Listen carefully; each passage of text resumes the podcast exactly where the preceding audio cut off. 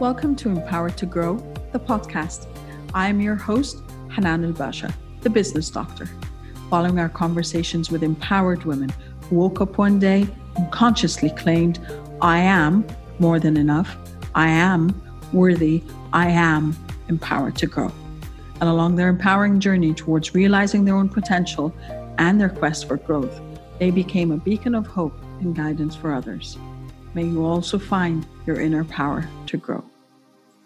Hello again, everyone, and welcome to the Uncharted Discussions episode of Empowered to Grow. This is your host, Hanan El-Basha. I'm still joined by the beautiful Trista Guertin. Thank you for being here. My Trista pleasure. is a life coach and a mentor, um, primarily supporting women, expat women, and also supporting women who are kind of considering traveling and kind of setting out their own sails and then finding their way around the world. Trista and I were talking in between episodes about um, the concept of expat as an expatriate. And what expats are, are people who relocate from their home country to live and work elsewhere. Um, not necessarily, it's not the same as being an immigrant because that means that you're setting up a new home base for yourself but expats are there temporarily. Well, temporarily could be a few months and temporarily could be a few decades. We all know that by now.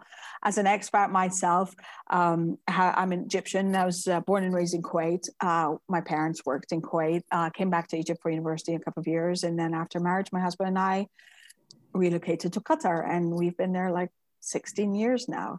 So it's kind of a, a new home. Um, it is a home for us, but also Egypt is home. And I think that is the part between whether you're doing it, I believe, Trista, um, as a family or independently, especially as a woman, we get to have, well, we need to really do a lot of perspective shifts and mindset mm-hmm. uh, amendments in that sense. Um, understanding that we're building a new home base for us and at the same time this home base is a temporary home base. And there's this you know this dilemma that keeps going on and off. It's like one day you can relocate maybe you're staying maybe we don't. I know we initially had the plan of a three to five year plan 16 year onwards we still don't know. But let's talk a bit about them.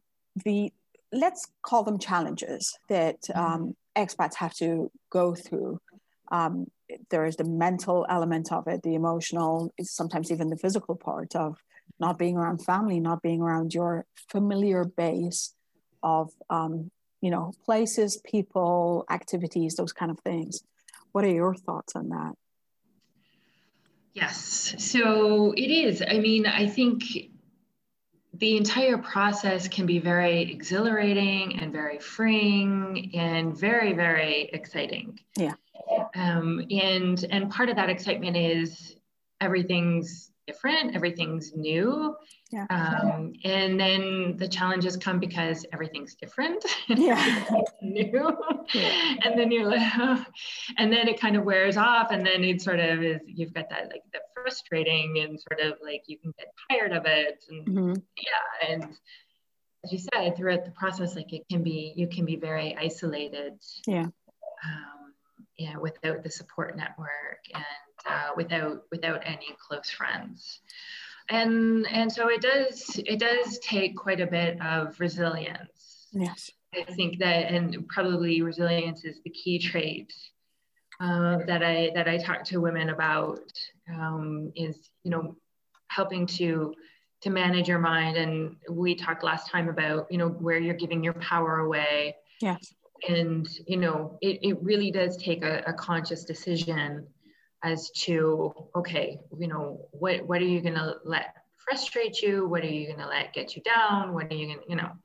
And really allowing your emotions and processing those but then also making conscious decisions about how you're going to approach any given situation at any time. Sure and i think there's also the the element of patience mm-hmm. and the mm-hmm. characteristic of mm-hmm. patience because um, relocating you're you're expecting that everything will fall into place really quickly mm. you know you're you're going to find the people to hang out with you're going to get yeah. things sorted out in school um, we know that with a lot of countries i know in, in qatar like we we had to go through the the paperwork uh, phase mm. where you know you can't drive because you don't have a driver's license because you need to get a, a residence permit first and you know that that has to work through And mm-hmm. it, it is that patience of giving yourself the space and the time to settle down, let the dust settle before saying, you know, oh, I'm, I, you, things aren't moving fast enough.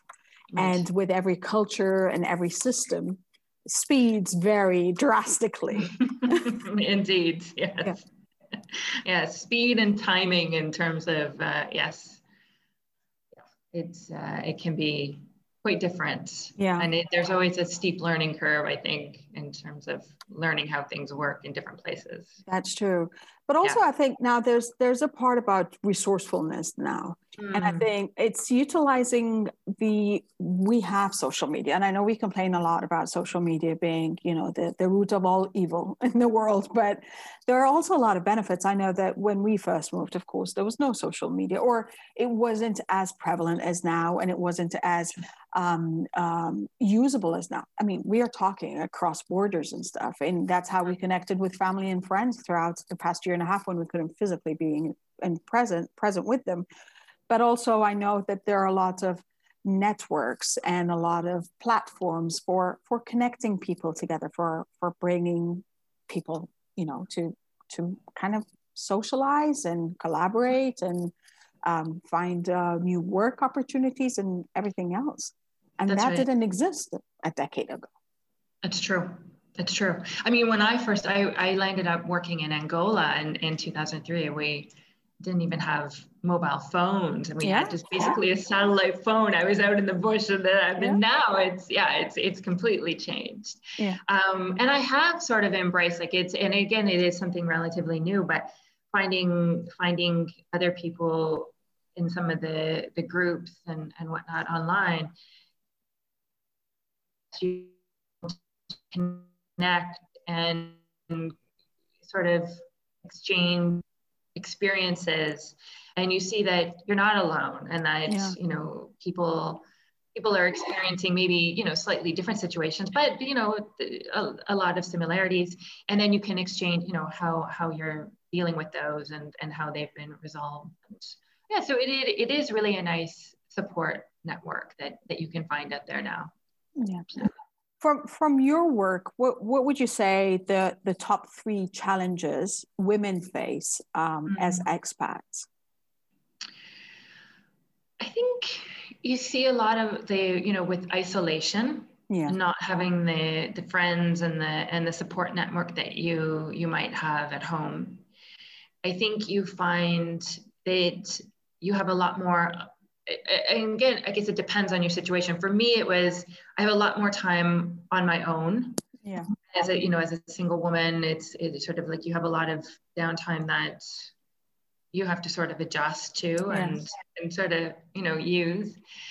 Um, and then the other thing I think is again from from my experience in talking to some of these women and, and my own experiences, doing things differently than people back home. Yeah. And sort of, you know, not only just wondering whether you are doing the right thing, but you know, whether you can go back home and and whether Get people understand and, yeah, and it's just that whole, you know, maintaining that connection back home. Um, yeah, you know, it's it's it's it can be challenging at times. What about um, preset, um, whether it's expectations or preset notions? Because I remember, like when we were in school in Kuwait, and uh, mm-hmm. one of my best friends, he had uh, traveled to Canada to go to university there, and you know he was going to settle there, and he came back after the first year, and he's like, when they knew that like he lives in Kuwait, they're like, oh, so do you guys like live in tents and ride camels and stuff? It's like, yeah, and we go to a British school there too. You know, we have a big tent for the school, and that's where we go. And I yes. think that, um, of course, um, a lot of those notions have have um, well dissipated with with uh, with media and uh, mm. uh, with with uh, people having the ability to connect and ability to search for information for themselves.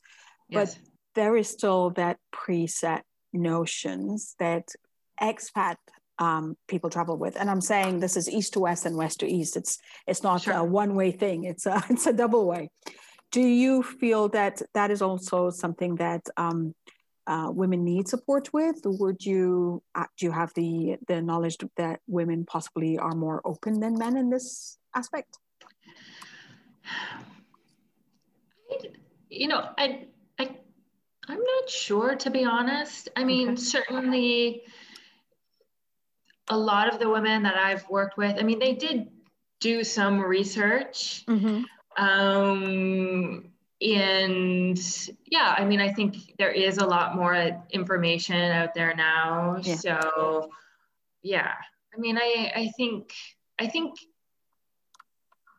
the reality, maybe the, the, the preconceived ideas are sort of about the ease and, you know, sort of thinking like what, how life will be over there sort of, and then the reality of figuring out the system, trying to fit in, you know, some of like the culture shock, I guess, yeah, exactly. and the bureaucracy, and just figuring out a whole a whole new system. You know, because everything everything can be different. Yeah. So even sometimes just finding a good dry cleaner or figuring out like how to get a driver's license or I don't know. I mean, it, it's just everything is is brand new. So mm-hmm you know you never know where you're going to run into the next uh, next challenge so. From your experience and from your kind of life you've you've been traveling since you were 19 and you ended up mm-hmm. in a good number of countries. And now you're you're supporting uh, women kind of um, whether it's do the same or just even have just one relocation that just uh, fits them. What would you say your best experiences gave you uh, on on a personal level? I think for me, independence. Yeah. Yeah. Um, and then, as I mentioned before, the resilience. You know, mm-hmm. building. I believe resilience is a skill that you need to develop. Yes. And really, you know, building that up over time so that I know now you know i can i can handle myself in situations and yeah, um, yeah. you know it's uh, i have that that confidence um yeah and and just the the ability i've learned to be happy wherever i am i think i spent a number of years traveling around and i and i also see it sometimes you know with some of my colleagues um, you know, they they live in a place for a while and they sort of get tired and they get fed up, and they'll spend a year or two somewhere and then they'll go somewhere else, thinking that well, it's going to be better over there. You know, and I was I was guilty of this for many, many, many years. Yeah. And the realization that you know what, you can be happy right here, right now, no matter what, and it doesn't matter where you go. It's it's going to be your responsibility. That's true it's within you. It's within yeah. you. Yeah. Yeah. Okay. So my last question yeah. is um, a funny, interesting, completely shocking situation that you had to go through being an expat woman. What's the one that really left an impact on you and you have to tell the story every time uh, you sit with someone? Oh, gosh. I, I don't know. There have been so many. I think for me, maybe not one specific story, but I think one of the great things that, that I've experienced over the years is the strength and the passion of the women that I've met in so many countries. Mm-hmm. I've, you know, I've worked, like I said, in South Korea, in Central America. Um, I've been to Australia. I've, I've lived and worked in Angola and Sri Lanka and Iraq and Yemen. And the kindness and the generosity and the brilliance of these women. I, I mean, it's just, it's touched me and it really inspires me. Um, you know, and certainly makes me want to reach out to other women so that they can experience the same opportunities and uh, and and just we can all learn from each other i love that Well, that's definitely where we're aligned in terms of the, mm. the passion and the mission.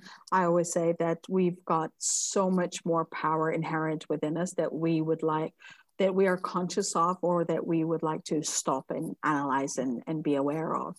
And mm. um, uh, just because mostly we are conditioned um, growing up as the with the can't, you won't, you shouldn't, rather mm. than you are able to do and and be everything and everyone you ever want to be and when we stopped to analyze i realized that for me was was a pivotal moment in my life is when i stopped to realize the adversities i'd overcome the the physical ailments and, and illnesses that I, I had overcome, the, mm-hmm. the mental and emotional blocks that uh, kind of I I had to overcome. I stopped to respect me. You know, it's mm-hmm. kind of mm. that. It's like let mm-hmm. me just take a moment to respect everything and how far I've come to be able to say, I can move forth. I can move forth. It's still not going to be all dandy moving forth. We all know that because we're not delusional as well or detached from reality, but just understanding that we have it within us and um, we we could do it. Yeah. You know, we're so much stronger than than we think and that we know. I mean, and I think yes, as it is, you know, within within the media, within our cultures, you know that's not something that is is really driven home and um, instilled in us as you said like growing up but we are we are remarkable and we are strong and that's resilient so yeah anything is possible that's true Thank you so much, Trista. I, I love this. I enjoyed my conversation, and as always, uh, I love being aligned with uh, with the ladies I speak to because uh, as you're empowered to grow, you are empowering others too. So thank you for that. My pleasure. Thank you for having me. thank you. Well, again, um, just to just to sum it up, you are strong and you are resilient and you're capable and you have immense power within you, like wells of power that you just simply need to tap into and remind yourself that they're there. Thank you for joining us. I wish you love, abundance, and prosperity. Bye for now. Thank you for listening to the Empowered to Grow podcast. For further engagement with a tribe of empowered women, join my Facebook group, Empowered to Grow, or visit my website, www.hananelbasha.com. I'll catch you on the next episode, and until then, know that empowered you empowers others. Love, abundance, and prosperity to you all.